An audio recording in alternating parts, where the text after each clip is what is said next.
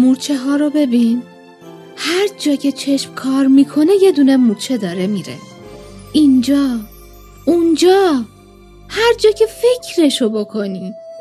دخترم میگه همه ی مورچه ها مال منن، همه ی کلاغا مال منن، همه ی گلا هم مال منن، همه ی همه ی و من میخندم. شاید به جرأت بتونم بگم تا حالا پادشاه کلی حیوان و گل و گیاهه، چیزی که از نظر من خیلی بامزه است. خوب که فکر میکنم یه سری خاطره محو میاد جلوی چشمام. وقتی عمیق‌تر فرو میرم علامت سوالا ظاهر میشن.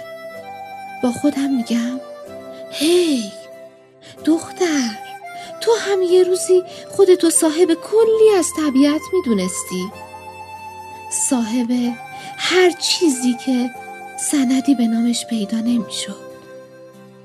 برگای رنگی درخت‌ها تو پاییز، بنفشه های بهاری کنار جو، ماهی که شبا باهاش حرف میزدی، واسه خودت کلی ستاره تو آسمون داشتی و طولانی ترین ادعای رفاقتت با دریای نزدیک خونتون بود.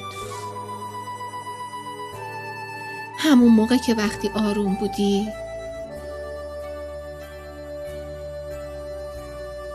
دریا آروم بود و وقتی طوفانی میشد فکر میکردی داره با دلت همدردی میکنه و حال توئه که حالشو خراب کرده. خدایی چی شد؟ از کجای ماجرا به بعد حس پادشاهیمونو فراموش کردی؟ رفاقتمون از کجا رنگ جدایی گرفت؟ از کجای ماجرا به بعد بود که لبخندمون با دیدن گلا رو صورتمون ننشست؟ از کجا به بعد بود که با پریدن هیچ پروانه‌ای قهقه سر ندادی؟ از کجا به بعد حواسمون پی مورچه های زیر پامون نرفت؟ از کجا؟ از کجا غرق شدیم؟ از کجا غرق شدیم؟ این ماجرا از کجا شروع شد؟ نمیدونم، اما خوب میدونم که میخوام تموم بشه. دلم بدجوری هوای کودکی کرد.